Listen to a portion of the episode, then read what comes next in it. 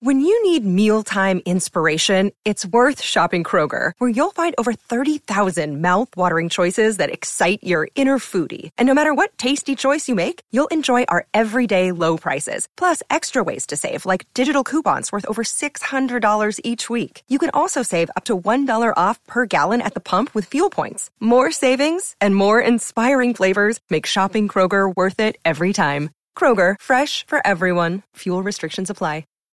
This episode is brought to you by Shopify. Whether you're selling a little or a lot, Shopify helps you do your thing, however you cha-ching. From the launch your online shop stage, all the way to the we just hit a million orders stage. No matter what stage you're in, Shopify's there to help you grow. Sign up for a $1 per month trial period at shopify.com slash special offer, all lowercase. That's shopify.com slash special offer.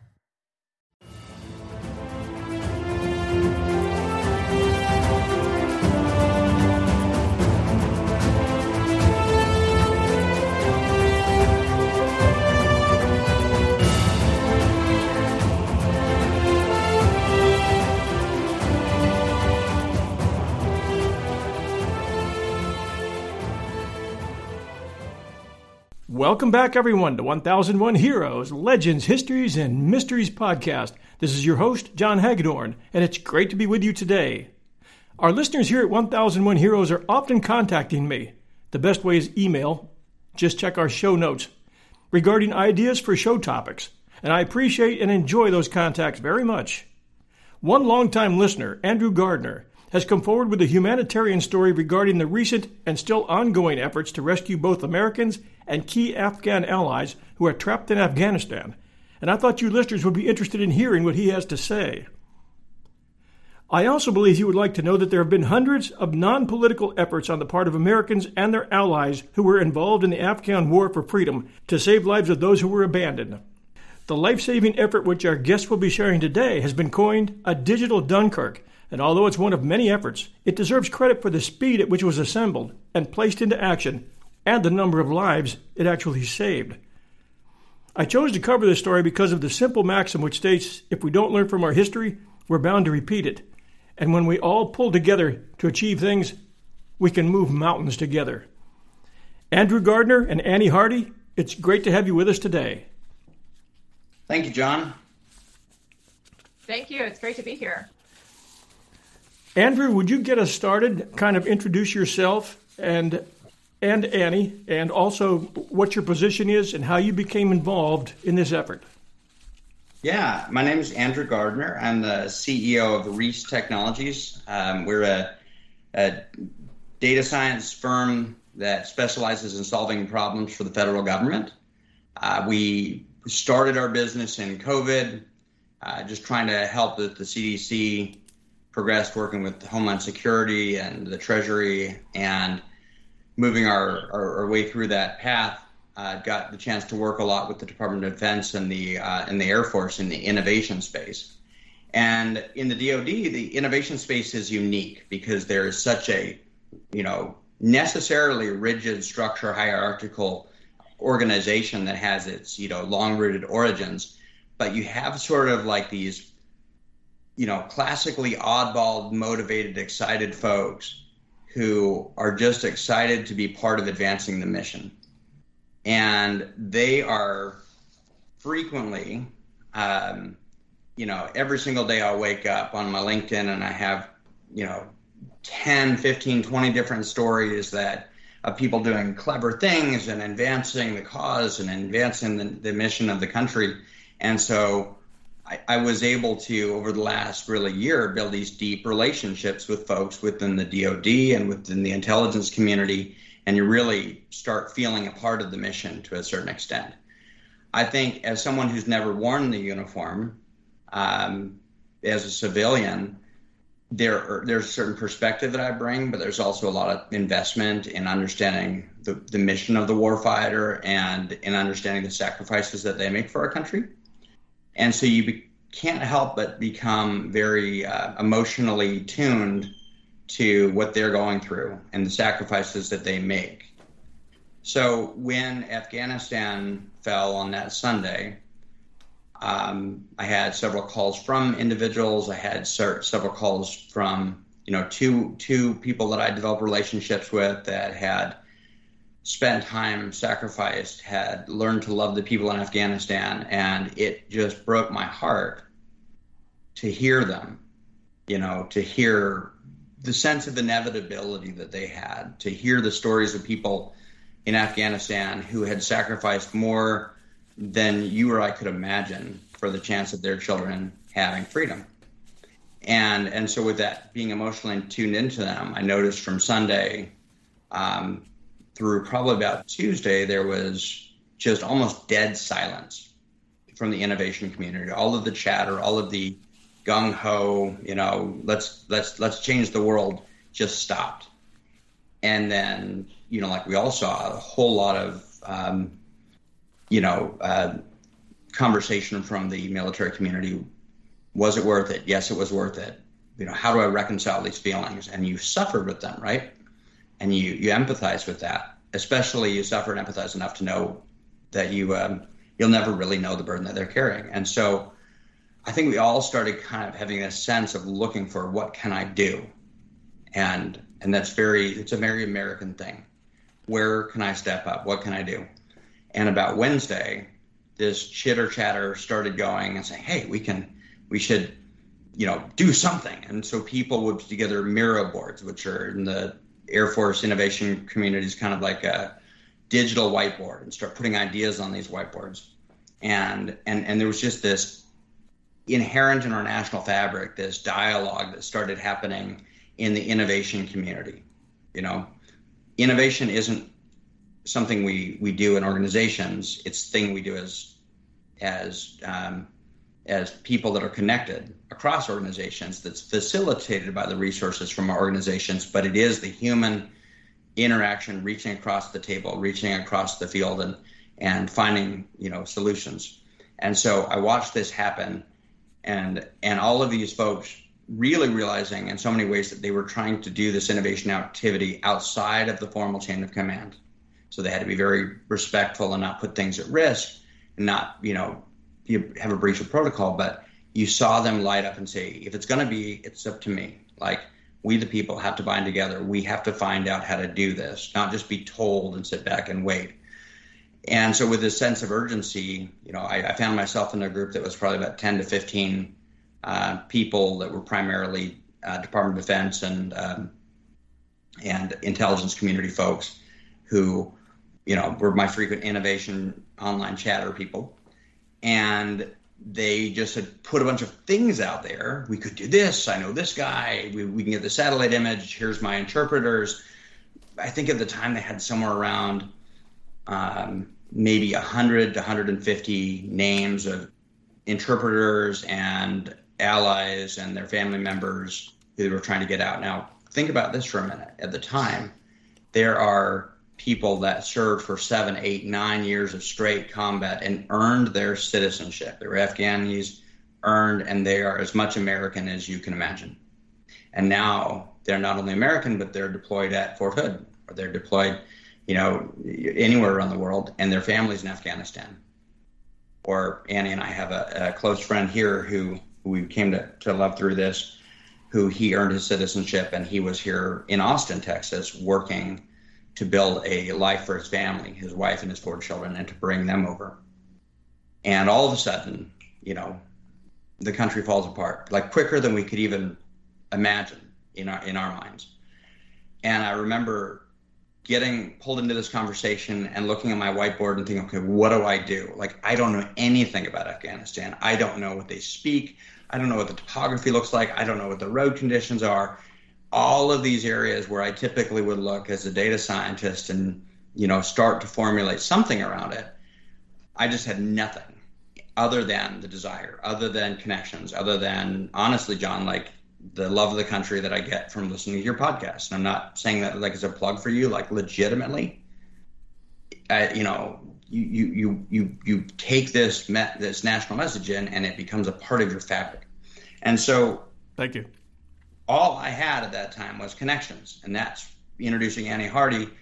I said, "Well, what can I do? I'll, you know, I'll call whoever I know, anybody that I know, anybody that I trust, and number of people, about 10 people from Austin that I brought in. And then, right like three minutes before the call was happening, I'm like, you know what? Annie Hardy. I should get Annie Hardy to like let's just play my luck. And so I called her up and can you jump on this random line? And you know, that was for this project, and Annie can describe her role more, but that was the magic thing that she kind of came in and just wrapped structure, organization, and force behind it, and was able. I, I come from the the startup world, you know, the small, agile, quick, rapid company to to fill little gaps and she comes from the large corporate world. And typically, we tend to see ourselves as like, oh, startups versus big companies.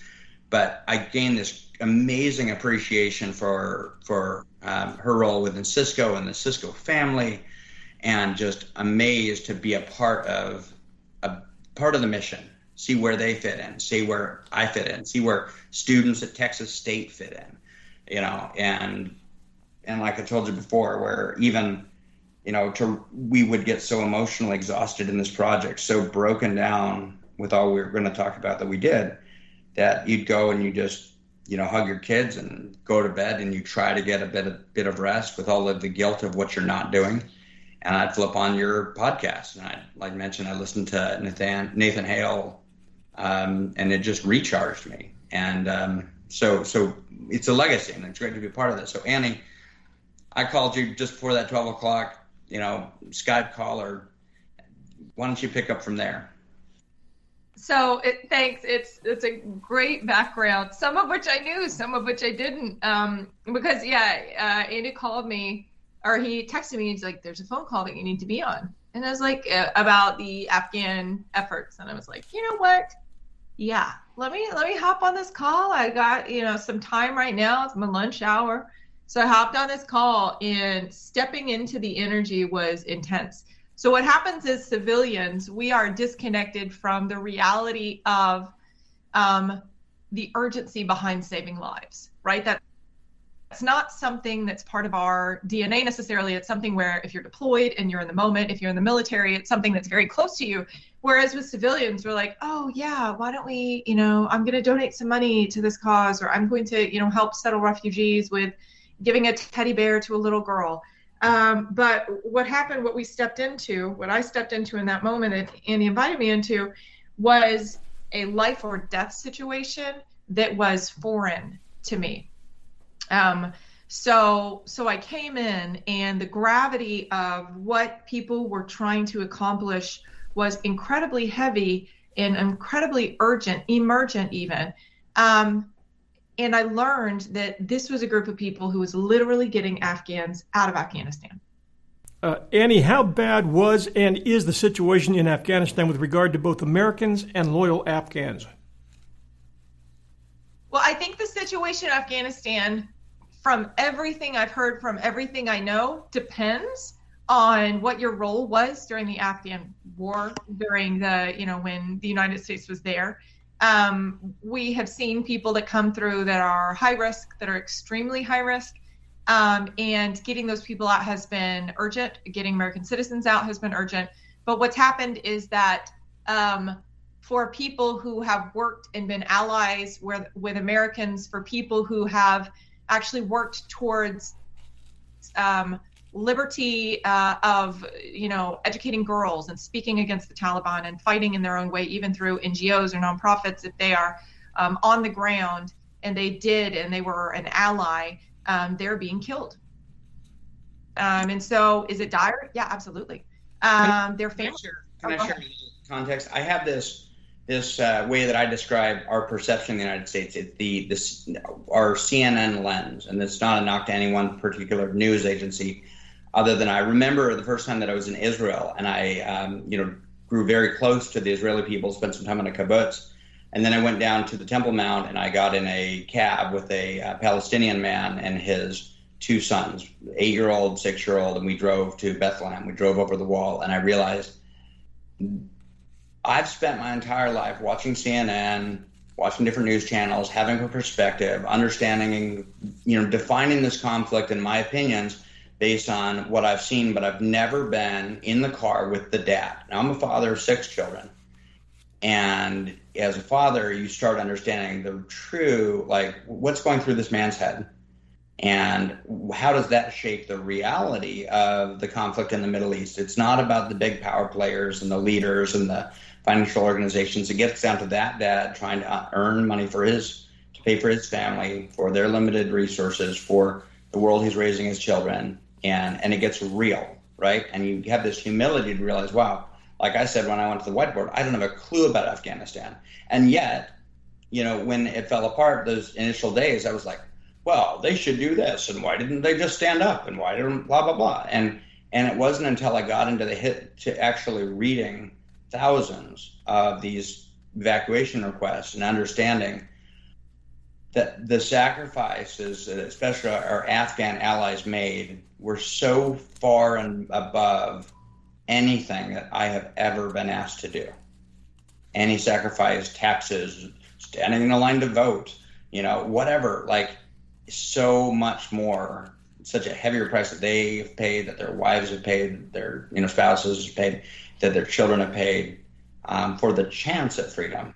It's not like cut or dry. Just like if you go back to the American Revolution, it's not like everybody was a gung ho patriot. Like these people take enormous risks trusting our country, and I, I got this tremendous respect for them. And then, which makes as, this which makes this situation all the more heartbreaking. I agree with you 100, percent and that's a great point to make. These people are really hanging it out on the line and not expecting yeah. an, an, administration change that just leaves them high and dry. So imagine uh, our, our family that we just got out, so I can mention them, um, and their father spent seven years serving with the with the U.S. military, earned his citizenship. I mean, how many of us can say we earned our citizenship through our service?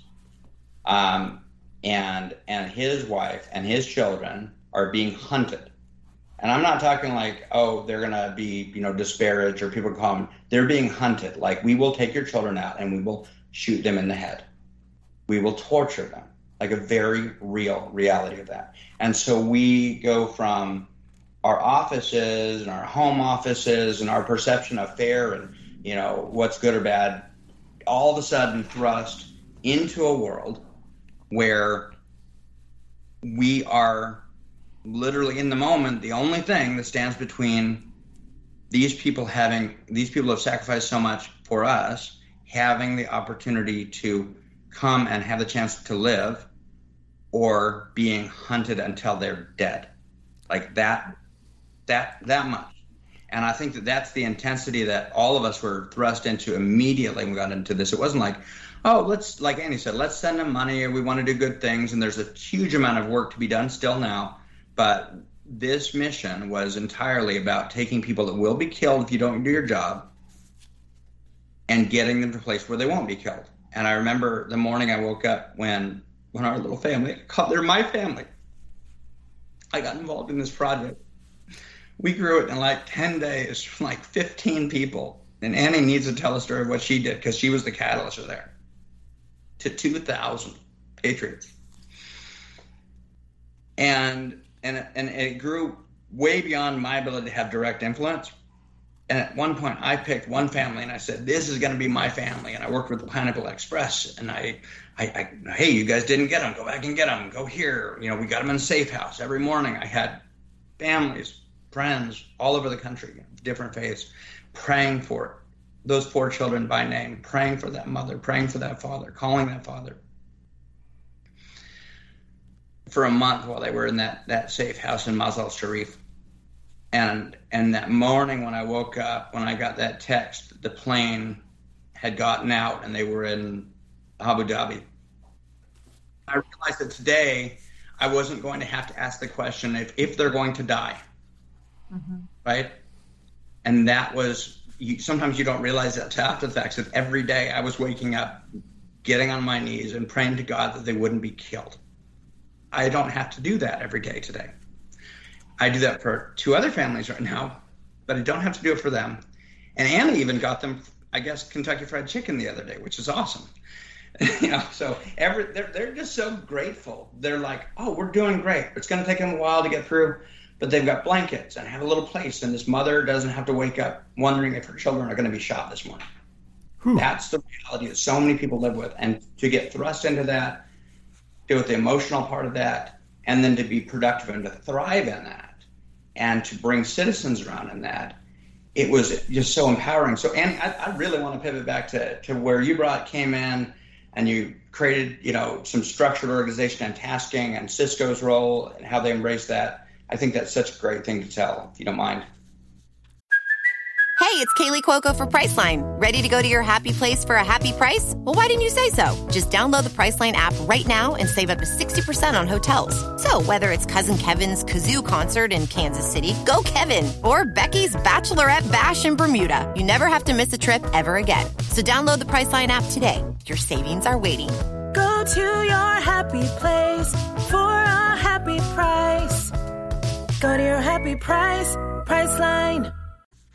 Go for it, Annie. Yeah, I'm happy. So, okay, so when when Andy pulled us in, you know, my role. So I work at Cisco, and I'm focused on the future of human-machine interaction. So we look at the future. We look five years ahead, ten years ahead, to try to figure out, you know, where people are going to be and how Cisco needs to respond. And re- so, uh, being a part of Cisco, what's interesting is Cisco is the number one place to work in the world. So we have you know, there's a reason for that. We uh, do a lot of things. We invest in uh, nonprofit organizations and in um, specific uh, humanitarian needs. We get a week to two weeks off every year to be able to actually spend 40 hours a week to spend just volunteering. Um, and so Cisco uh, was prepared uh, for something like this to happen in context of equipping and empowering people to have the space to do this and to encourage people to do this. In other companies, they'd be like, oh, well, you have these projects to work on. In many situations, people paused and put things on hold to do it. And what they did initially, what was asked initially of us was the this grassroots group of people who were actually extracting uh, people from Afghanistan. What they said was, you know, this is what we need. What we need is we need infographics. We need somebody to send emails. We have this you know, uh, secure email account. We need somebody to jump in and start to respond to these 300 emails we have with information that can help them understand and navigate what to do. Uh, and we need something simple like an infographic uh, that gives them guidance. Uh, you know, and and so we as a team came. I actually pulled back and I said, all right, it's time for me to recruit volunteers. So I went to all of these channels I'm on. I looked at women at Cisco. We have a Women of Cisco group my team, uh, we report up uh, through the CX organization. There's thousands of people there. Um, so so started going and digging around and pulling in willing volunteers, and my gosh, there were a ton, dozens just in that first 24 hours. And so pulling in people saying there's urgency. This is what we need to do. We need to, you know, we have three 300 email addresses representing, you know, hundreds of people, um, if not over a thousand people in these families. You know, these are not just individuals, these are families of three, five, ten, twelve people trying to get out together. And so we need to give them information that can help them survive uh, if they leave, survive if they stay, um, to understand, you know, where to go and, and what this organization um, is able to do. And so we got information from them, and I pulled in a group of creative people, copywriters, and I want to pause for a minute because Cisco is seen as a networking company, right? We can create computer hardware, and that's fine, but that's a, a, minority of the part of the business that we do now as compared to how much software and services we we create. And so if you think about you know people that are IT and they're going on the ground and they're networking and they're plugging in cables to things, that's really a minority of what we actually do now. What we have is we have human-centered people who are providing services, who are thinking and talking to customers. And historically, Cisco's disaster response team called TAC Ops or um, Disaster Incident uh, Response Team, DIRT, they would go and they would, you know, have a van and they would go provide, you know, satellite services or networking services on the ground in uh, emergent situations that are like disaster areas. This was different. Cisco, Cisco's humanitarian efforts on large scale had never have never formally been established in the context of services, of creative, of communications. And slowly, what is happening is that, actually, I say slowly, increasingly, what people are doing inside Cisco is they're they're picking up projects like this. So what happened is people have been hungry. People who are liberal arts majors, who are creatives, who are you know these aren't networking people they've been like, we want to do something. We want to participate. Data scientists, how can I help? You know, I see the news, my heart is broken. What can I do? And so, what this did, what Andy pulling us in, what this team of grassroots people did, is they gave Cisco employees a place where they could take their unique skills that typically are not leveraged in disasters, right? These are not veterans necessarily. We did have veterans involved, but this was like a liberal arts and creative initiative where we were pulled in. And I pulled all these people together and said, all right, this is our mission. Our mission is communications. Um, and so what we did was starting at that moment and for a period of, I believe, like eight days, we manned an inbox and we sent emails and categorized everyone who came in based on whether they were an, American citizen, an Afghan citizen, did they have a visa, had they applied for a visa, were they sponsored, et cetera. Um, pulling all these the this information together, all these people together, 24/7 because Cisco's a global company. So we started with people in the Americas, and then um, recruiting is you know the it's seven o'clock in the evening and people in asia are just starting to start their day and i say we need help. So pinging these groups and pulling people in. And so that night we had coverage um, in the asia pacific area. And then the next morning people coming in from the east coast and you know having europe uh, kind of bridge the gap we started having people that were creating creative elements that were creating infographics that were in simple english in dark mode because we weren't sure how long the power would be on um, and really looking strategically at life saving things. So, not just saying, hey, bring food and water, saying, bring salt, bring medical supplies. Uh, this is what to do with your documents. If, if people had on their phones applications or documents that were in English, they were being killed because they were seen as an ally to the United States. Yes. Well, let me let me add something to that, Annie. Who was so much about it was um, you all of a sudden were thrust into information. Um, there's and there's an echo sometimes to these as well. Like you'll hear one person was killed, and then five people will hear that, and so all of a sudden you're hearing those five people say people were killed, and you're hearing five people were killed and 20 people were killed, and so we are all totally new to this information um, uh, intelligence space and the disinformation as well and yes. and emotional burden. What was so impressed as Annie dashed into that was that Cisco recognized the need to not only stand up the emotional support for the people we were dealing with. How do you tell the person who's being? What do you tell the person who's being hunted?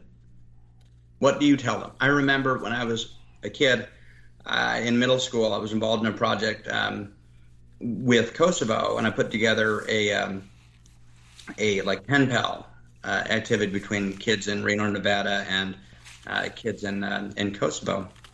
And when I met the, the, the leadership delegation that came to the United States, asking, well, you know, what can we do? And I was just this, you know, chipper Boy Scout, and and they said, why didn't you know why didn't you send the troops sooner? And I'm like, well, because I'm 12, sir. You know, like, but but it really realized, wow, like how do you deal with people that have just been through such trauma? How do you what to say? And and so, as Cisco realized, not only was the emotional burden strong on how we would message and support and impact every person, like we engaged with about 13,800 uh, Afghans, Afghan allies, last count I saw.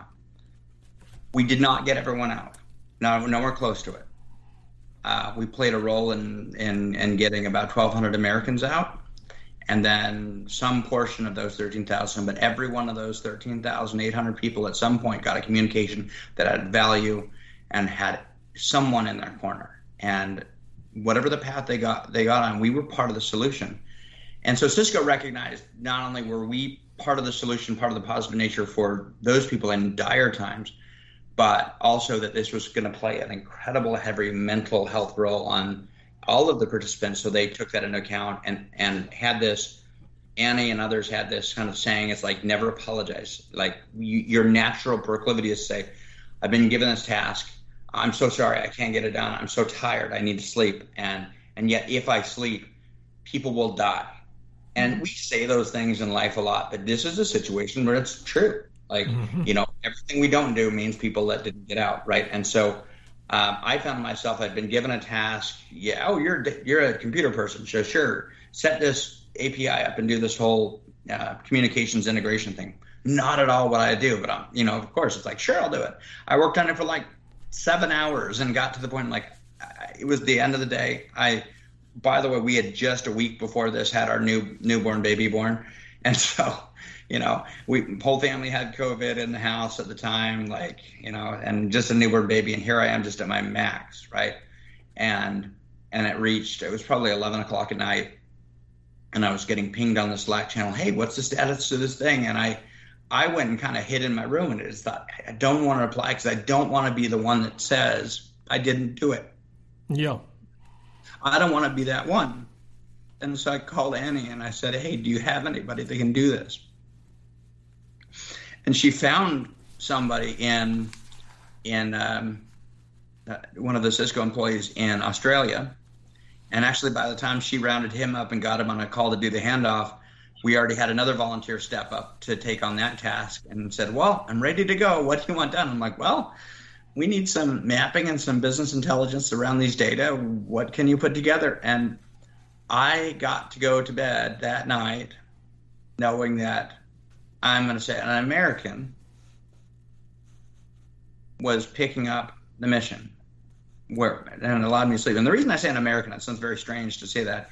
The United States is a sovereign country. We're sovereign geographic boundary. When we fought a Revolutionary War, we think about our battlefields. The philosophy of America was so potent in the salons of France that it spread all over the world. And by the time that we got, you know, to Yorktown, the British were being actively engaged by 17 sovereign countries around the world, and it became literally a world war. And that wasn't about the defense of territory of the United States. It was it was a fight for the philosophy of of the empowered human being. And so the greatest compliment that I can give to these patriots, Australian, you know, Indonesian, wherever they are, Cisco employees and other otherwise, was that I would call them my brothers. I would say that they are as American as I've ever been. And I went to bed that night beyond anything that I could carry. And the only thing got to me to bed to be able to go to sleep was knowing that some some Aussie down there was was was picking up the flag and running with it. And I was listening to, to Nathaniel Hale in your in your podcast. And I went to bed. I I just loved that story and that that that what he said as they were executing him to say, the only regret I have is that I have but one life to give for my country. How true, how true. So many hours, man. I just, you know, there's only so much Andy, and and and to have that support and that, you know, patriotism. I was just listing out at the time that this was going on. Obviously, we're still in the COVID pandemic. Haiti had just had the earthquake. Hurricane Ida was just coming through Louisiana, and I mean, this this devastation from Louisiana up to, you know, literally flooding in Westchester, New York. Um, you know, uh, Tennessee had the week before been had its major flooding incidents. The area I live, I, I grew up in around Reno, Nevada, by Lake Tahoe, was being engulfed in two major wildfires. I mean, mass amounts of fires. Like, pick your poison, man. And I, I see so many people online saying, you know, it just feels like it's all crashing down. And the worst part of our modern paradigm is that, you know, here comes the crisis you're being asked to Netflix and chill. And I think that that's the most pernicious, horrible thing is this idea that don't worry, the professionals will handle it. Because if we went back to World War II, we all rolled up our sleeves, and I love the image and the optics of the of the two little boys with the red wagon going around picking up cans and bottles, you know, and any scrap metal they can find because they know that putting that metal in that in that wagon and dragging it down to the recycling depot, they are doing their part to build airplanes and put bombs on target and the wars and bring their brothers home. And what I realized in this is you don't have to do it all. You don't have to fight the wildfire, just like those little boys didn't have to shoot the guns. But to have a role in the mission is the most powerful thing that we can do as human beings, no matter how small that is. And that's what helps me to reconcile what I couldn't do is because I was a part of supporting others and doing what they did. I wanted to bring to light, you guys sent me a lot of links, and a, a good portion of those links were the email contacts made uh, by both yourselves and others. which described the horrendously dangerous situation that a lot of these refugees were in. And it also brought to light the service that these Afghans had provided to our military and the obvious fact that uh, if it were discovered, their lives uh, would be over quickly. And uh, it also brought to light in words like, we believe we saved at least 32 people. Uh, others that said, uh, over the last 48 hours, I've been on the phone or in text contact with the wife. Now, this wife was stranded. She has braved gunfire at the north gate of the airport, kept her children at the north gate while smoke grenades and riots took place. She even stayed there after two of her kids were injured by people stepping on them during a panic riot when the crowd was smoke grenaded. Mm-hmm. And parts of the other other parts of these threads indicate the same tense human drama that uh, was going on, especially during those eight eight or nine days, but also since then. And I'll mention that that family, I have the picture of those children as you do, and that family's in Kabul, and they're in their fourth safe house, and there's a team of people working around the clock, a bunch of West West Point cadet uh, graduates actually, um, to to get them out. And so when you say that, it's we hear the stories, but now I see it in my mind, and the reality of it is so potent. It's so real. Annie, I was hoping you could cite some individual cases where lives were saved and tell us what you're allowed to tell us regarding uh, how those people were guided out. One of the things I'll say is that, and this is probably something being part of the column strategy meant that we weren't interacting um, as, as in as much of a detailed uh, one-on-one way over like trying to extract people. What we were doing was tagging people, letting them know that folks were coming. Okay. And so we this is this is the beauty. The beauty of this is that when you talk about families and you talk about getting people out, um, you talk about you know this is the information we have about people being extracted. So what happens is that Cisco was uh, the Cisco civilian community was enough uh, away from people getting extracted, um, but we have a veteran community who was plugged in and who was actually uh, literally working day and night using the resources that Cisco had provided, using other resources that Digital Dunkirk had provided, which was a a big Slack group of over 2,000 people who were sharing information to try to extract people um, and help them uh, be safe. And um, one example of a girl who I, I, don't know if she got out, but she was 16 years old and her life was at risk and she didn't have her parents with her. She was just migrating and trying to figure out how to survive and she's terrified. And they got that person to shelter in place safely um, and, and was able to move that uh, girl to another location. Um, another example, um, American Girl, to, line. You know, she was in. She was an Afghan girl. Oh, so we're not just extracting Americans. We're in. We weren't just. We weren't just extracting people because you can't get everyone out, right? And so when we think about the impact of being able to get people out, that's one thing. But being able to get them safe is the goal. Safe, uh, sheltering in place until they can move. Safe until you know everything settles down a little bit. Um, and now this is why Andy said there's, you know, a plane of 400 people. We're trying to get funded to get 400 people out. We had a plane coming into Abu Dhabi with hundreds. We have, you know, there there are all these initiatives to get people out. It continues because sometimes, John, sometimes we're we aren't going to be able to get them out. And so the stories we have about people we're able to save we will never know how many of the people who got that information were able to cross boundaries, mm-hmm. were able to get across and so that's that's one of the things where it's not instant gratification right it's not where we can say there's this many lives because what we did was we provided and tagged a list of people that was pulled and given to the United States government and used in part um, as one of the resources they had and that Pine- Pineapple Express had for giving them the names of people that we will never know. Has the State Department been uh, a part of this effort? That's a question Andy might be able to answer. I, I know that the information has all been provided to the State Department. I, this, I mean, this effort isn't a singular thing. It's uh, lots of efforts. Uh, there was a certain point at which we, we it all came to an end on our part, and our records were provided to them, which I know there has been continued engagement. But it is we organically, as citizens, were able to accomplish something that the government in its structure and format, no discredit to the government, could never functionally have accomplished. Were things done wrong? Yes. Were there there are things that that that were problematic? Yes. But we moved at a lightning speed that you know that that was out of necessity, and um, and we were part of. I, I I keep coming back to the idea that we were a part of the solution. Couldn't be the whole solution for everyone. We will continue to do our part. Um, but uh, but but but but I think that we're grateful for for all the part of contribution there. I I want to.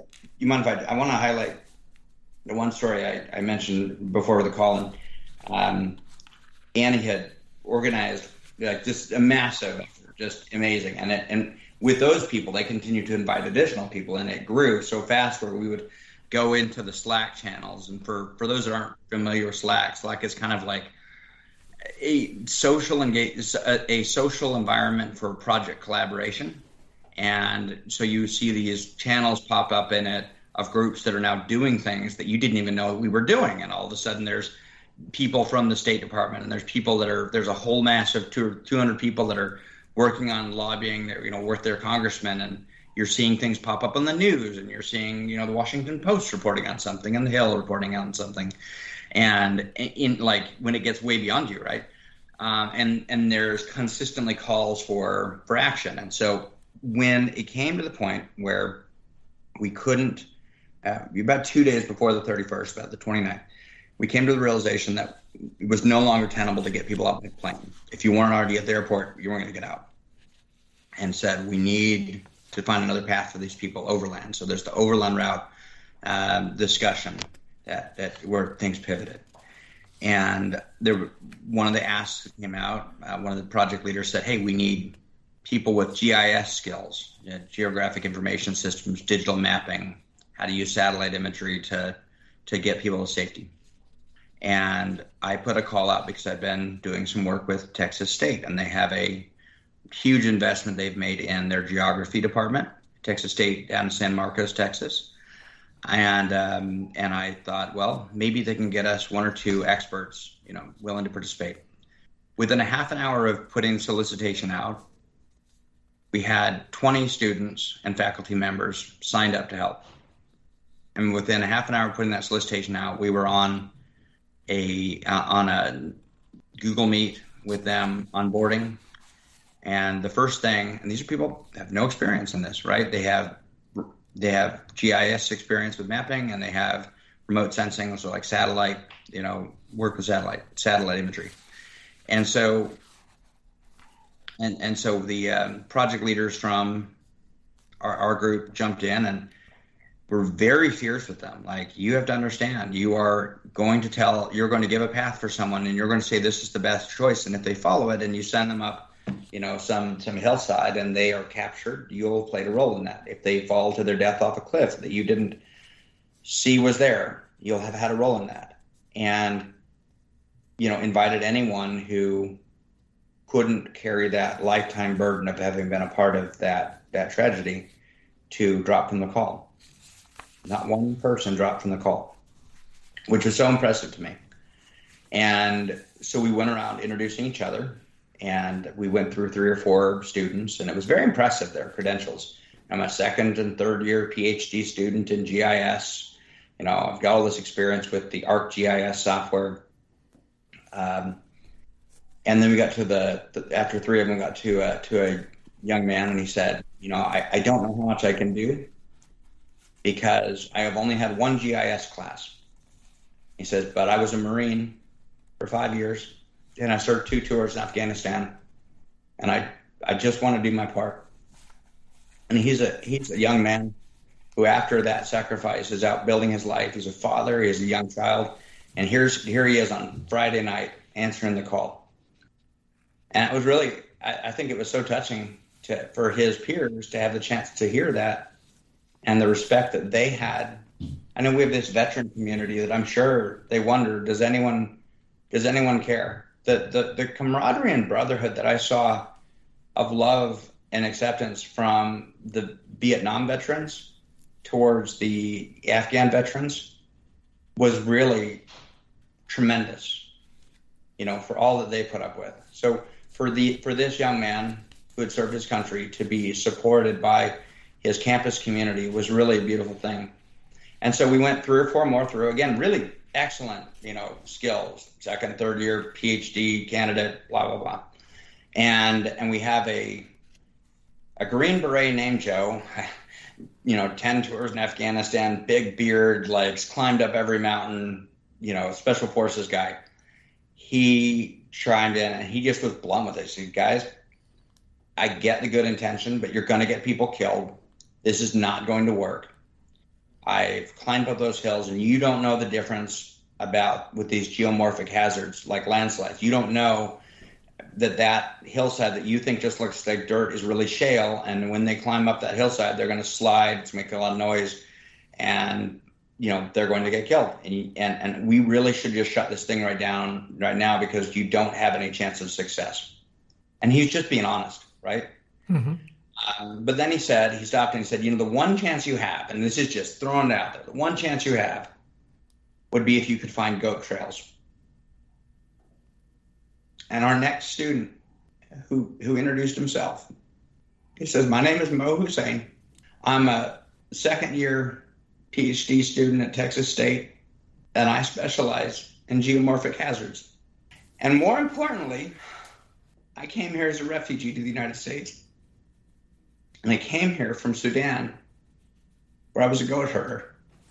Unbelievable. I have never had a more patriotic experience than that in my life. Eagle Scout, you know, apple pie, flag salutes, go to the Capitol. I understood America better in that moment than I ever have.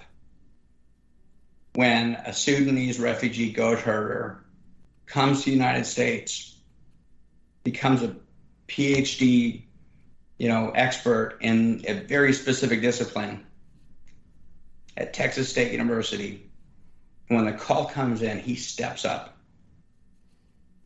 And and that matters. And so I think that totally reshaped how I view all of the Afghan refugees. There's there the optics are easy. You're gonna find a bad egg here and there. You're going to look at people and say this or that. But like here's some here we are serving people who have fought for us, who put their lives and their children's lives on the line for it. And Mo Hussein steps up, and that that's everything American to me. And so, a couple of students later, there's one young, one young woman who who comes on and she says, "I'm you know just just your all American girl, right? And she's she's I'm a senior at Texas State in geography. I have experience with ArcGIS and and I also know computer programming, and so I can help with that. And we're you know it's a data science company. We're super jazzed about that. Let's get on board and do it. And then she says, but the reason I'm here is because my dad is a Navy SEAL, and I just could not sit here watching all this happen and and not do my part. And so I, I have five daughters and my, and a son and and I just imagine I pray that as a result of my children seeing my activity that someday when the call comes that I have confidence that they will stand up to serve when the call comes. Annie also has you know, shared with me her experiences with her children, seeing mommy do her work, and you know, and and and feeling a part of that. Annie, you know, you're, part of that narrative is, is so powerful. I have three children, and what happened when I was working for 10 days straight on this, like through the weekend, and one of the days I was working was my birthday. yep. And so, you know, it was like, what an amazing opportunity for me to take this, you know, Saturday, this birthday, and to be able to serve. And so the kids, not only like we we put it off, we actually celebrated my birthday this past weekend with cake and candles and singing because on my actual birthday, I was heads down focused. And I would take time away, you know, and, and you know, for 15 minutes, um, be there, be present, uh, roll around with them, tickle them, you know, talk to them, get caught up on their day, and I would go right back to it. And so they have seen mommy serve. Um, and they have seen a fraction of what families uh, of of military, our military veterans and our active duty military actually go through. I mean, it's the teeniest bit where I'm serving a little bit, um, and and they see it and they they recognize the power that they have. Um, we at Cisco also had a tremendous number of refugees and veterans that stood up. And they said, How can I help? The ur- they got the urgency. Uh, when you look, those, those communities, I talked at the beginning about the idea that civilians don't necessarily understand the urgency of it and the gravity of it because we're so disconnected from um, the reality of, of the experiences, the life or death experiences in these uh, refugees' lives.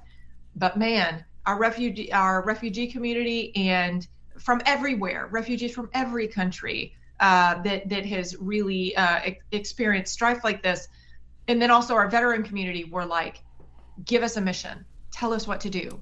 So we had people translating documents. Uh, we had people who were buying things, and there was a point where we had over 300 people who had raised their hands willing to help. We had so many people we didn't have jobs for them. And so I said, all right, go to your communities, go to the resettlement that's happening. So I got photos of people who were going to Target and buying supplies. Um, I this past week, uh, the family that Andy was helping, um, that that was able, we were able to get them. He and his team were able to get them into Abu Dhabi. I reached out to my colleagues um, in the Emirates and in um, uh, Dubai, and I said, we have four four kids and a mom, and we don't know how long they're going to be in this um, this uh, humanitarian city in the Emirates, and they need some stuff, man. The baby the baby needs diapers. Uh, the kids don't have any you know toys to play with, or can we get them a soccer ball? Can we get them a hat? And and I got pictures of these these people that were you know they're closer to it. We as americans are so uh, insulated um, and uh, we're so far away from this reality. But in dubai they're closer to it right? They're closer to that strife. And so what they were able to do was everybody stood up and they put together um, suitcases and luggage full of supplies and toys and perfume for the mom and just all of these things that were were necessities and also luxuries. Hired a driver got it. And and we got pictures of those kids um, playing with those toys holding that doll. Um, and it was amazing how when we think about veterans standing up and refugees standing up but then civilians who have no experience serving their country in a way that is as as well recognized they were still able to serve. And these weren't just americans. These were people and allies uh, people from all over the world were standing up and saying, How can I help? And Cisco was able to coordinate that effort, pull them in 24 7 to be able to say, Here's what you can do. But we did have so many more people that wanted to help than we were actually able to coordinate.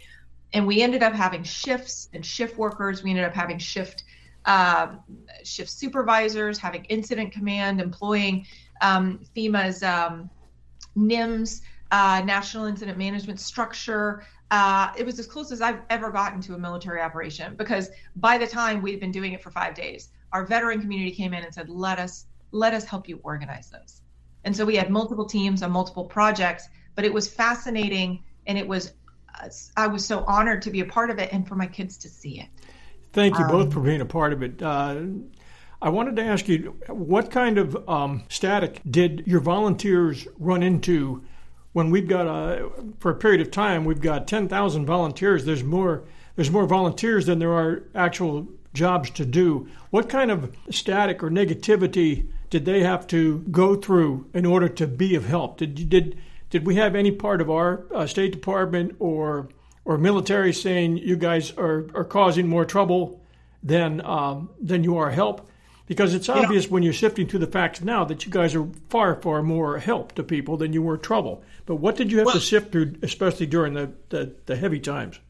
Yeah, I have a I have a dear friend who's uh, very advanced in the intelligence community space, and I would ping him from time to time and say, hey, "Here's what we're up to," and, and he was very candid. It's like, "I know the guys at the gate. Like, you know, I'm going to tell you the problems you're creating when you do this. I'm going to tell you the chaos you're creating when you do this."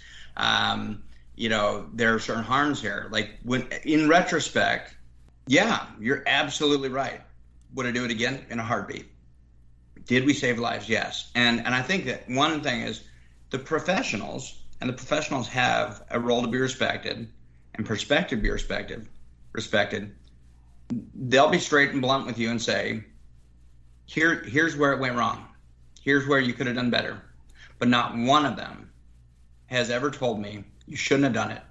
Not one of them has ever made me feel less than a part of the mission. And and and while the formal channels need to say certain things, and while you know, I this was never about politics, so I'm not gonna take the the the, um, the dialogue there by any means. And we all know we want to, but this was about citizens. This was about citizens doing the greatest thing I've ever seen citizens do.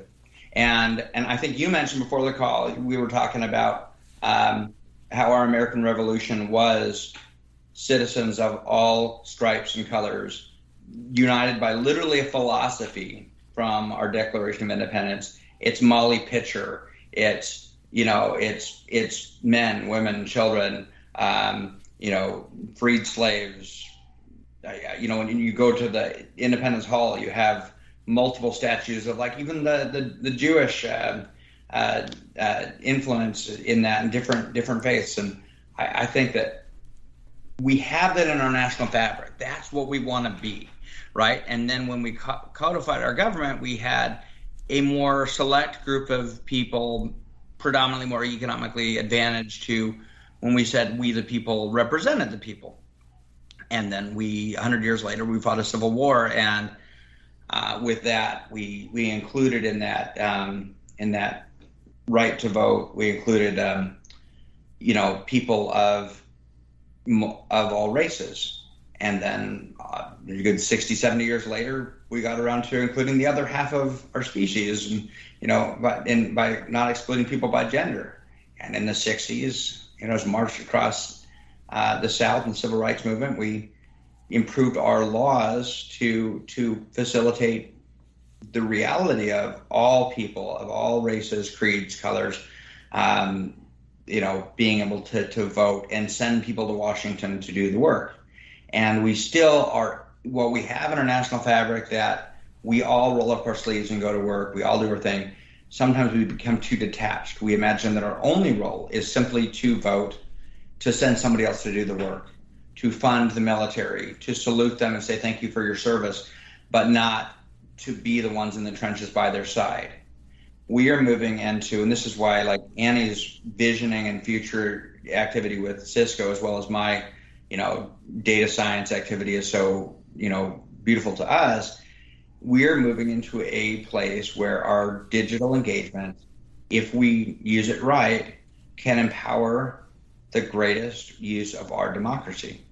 We're not solely a representative demo- a representative republic where we send other people to do the work for it, but where we're there at anywhere in the world at any time and able to do our part as part of that we the people.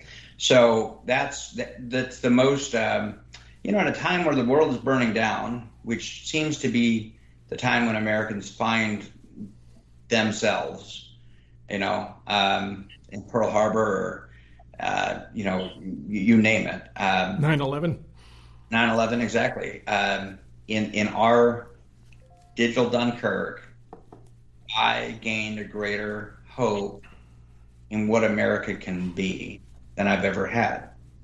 From Mo Hussein, the Sudanese goat herder GIS expert, I gained a greater respect for the people around the world and what they have to contribute to what, to our cause. There's so many people around the world who want to have the kind of freedom we have here. All I all I need to know sometimes when I get down on what's going on and with our country, I open my wallet, I look at a $1 bill, and I see Washington's picture. I also remember what Nathan Hale said as part of his speech when he said, We're given our rights by God and not by a king. And I see the words E pluribus unum, of many we are one. And I realize we're in the greatest nation on earth. I wanted to ask you, Annie, have the lessons that we've learned here made us stronger, or have they enabled us to come together again in future humanitarian crises even more efficiently. What's your opinion on that? Yeah, one of the things at Cisco is they are actually, they've been talking about it. Again, this is a nascent initiative where they're like, oh my goodness, because in Cisco, what happened was that we actually had a grassroots effort in India during COVID where we had dozens, if not hundreds, and, and it's hard to quantify because it was so grassroots of employees that were adopting families and literally finding ventilators and literally checking on hospital beds that were available and getting those people to hospital beds and doing data analysis. And uh, it was a remarkable life-saving initiative where people were and this is again one of those initiatives where where this is this is a little this is foreign to a lot of civilians because it's a life or death situation. But i was talking to one of the people who volunteered and he was just like and i know the ones that didn't survive. I know the ones that did and i know the ones that didn't. So when you think about that that's another grassroots effort and cisco's paying attention. So one of the things we talked about is instead of trying to formalize the initiative how do we empower people with the tools they need to do it on their own and so within Cisco, that's one of the things we're talking about. Where does it make sense for Cisco to take over versus where does it make sense for us to just give people the tools they need to do it on their own? And those are two different things. And and I think that we, I think that's one of the things the like talking with the Air Force and doing a design exercise in the innovation group around kind of civilian engagement. Those are going to be great things to wrestle with. Uh, because right now when there are formal initiatives where i'm at you know civilians are ready to participate want to donate um, their time and, and give their time and their hearts, um, I'm, I'm referring them to resettlement efforts. And those are formalized uh, with nonprofits that oversee. But the urgency of this, and, and to Andy's point, the beauty uh, of being able to be reactive in an urgent, fast way is, I believe, um, one of the things that a formal effort will never be able to quite do. Because when Cisco was pulled in, they said, we need an infographic. And within hours, we had an infographic. We need to send an email. And, uh, you know, I hovered my finger over that send button because I was sending them in batches. And every time I sent an email, I had to BCC all of the email addresses because if I put them on CC or I put it in the two, everybody would see everybody else and people mm-hmm. could die. And so hovering that finger over that send button, you know, these are things that are difficult to formalize, but they're not impossible. So, how can we empower and equip rather than control? And I think that's going to be the key to actually scaling this um, in a way that meets the needs that people have and their capabilities. One question that still remains needs to be asked What is the situation over there today, and how can average people help? Uh, two things about that. One of the biggest things that we provided in the early days was hope. Getting an email, feeling like somebody out there is trying, provided for people in the moment hope. And I believe very firmly that while we may or may not have been the end solution for them, having an element of hope gives people, it sparks something in the human spirit. And so, probably the most impactful thing was to provide hope in that early day. Hope is waning. If you're there, if you, the longer you're there, the more people die, the more people who would have otherwise stood up learn socially that they're putting their lives and their children's lives on the line, and so they start beginning to conform in a much bigger way. Hope is waning. I think that that is that's something we'd be keenly aware of. Our activities don't just matter for the people that we serve, you know, d- that we get out directly, but they matter to the people who are are, are waiting for their chance, or I'm, fighting. So I'm, so that that is challenging. There are efforts. I, I wish I had a really good, you know, I'll say it. I'll say it by not saying it I wish I had a lot of really good stories of what of, of successes. Um, you know, Glenn Beck, whatever your politics are, played an amazing role with the Nazarene Group. Um, the planes we got out were not in the Nazarene Group, but they were in that in that same convoy. You know, enabled by that, and that was enabled for a very short window of time. Mm-hmm. Uh, I hope that anyone who has authority to have influence, if they hear our message, that they can put put past any any reservation and strategy that you know they may feel is politi- politically opportunistic for today, and that they can pull a dollar bill out of their wallet just like you and really kind of echo that and, and and and stand up just like George Washington would have. You know, yep. it's going to be, but you got to do what's right. I'm looking at a photo right now. It's an AP photo and the headline is titled "Effort Underway to Rescue Girls Soccer Team from Afghanistan." Uh, and there, here's a girls soccer team standing there with uh, what few belongings they have on a very rocky uh, desert landscape without anything behind it, as if they were in the middle of nowhere. And at the time this was taken, September 2nd of this year, they were trying to get out. Uh, I know they're I know they're just one story in a thousand, but have you either of you heard anything about them? It was the girls' uh, national soccer team. Boy, I, I know Yeah, what um, I they- can mention about them, but mm, there's a lot I want to say. They've been given. They they're in Portugal. Oh, good. They, uh, yep. Uh, they were given asylum in Portugal, and they landed there. Um, yeah, a couple weeks ago. Thank you. These these stories are such heartbreakers. The people in this country, especially the women, uh, put it all on the line for America, for their for their allies, for freedom, uh, for a new life, something a whole lot better than what they've had or what their ancestors had. They put it all on the line uh, when we got involved, and that's just what breaks my heart uh, to see them in this picture just trying to get out with their lives. Thank you, thank you both. Andy, is there anything you'd like to wrap with? You know, the, the, the running joke that I've had through the whole thing with my family, you know, like I mentioned earlier, my, my, my family that we picked, was that I'd keep saying, you know, I'm, I'm getting ready for the barbecue because when you guys get here, we're going to have an awesome barbecue. and, uh, and, and I have this running joke with Annie that this is, this is a whole lot of work to go in and do just to get authentic Afghan cuisine. But, um, you know, and while I joke about that a little bit, it's, and, and it's it's it's odd to me because I've listened to you for I listened to your podcast all through COVID. I've you know I, I've, I've toured the country and experienced this history with you. It's it's odd to me to um, be on your podcast to be a part of history. You you both deserve that honor. Thank you for everything you've done. Thank you, John. Thank you.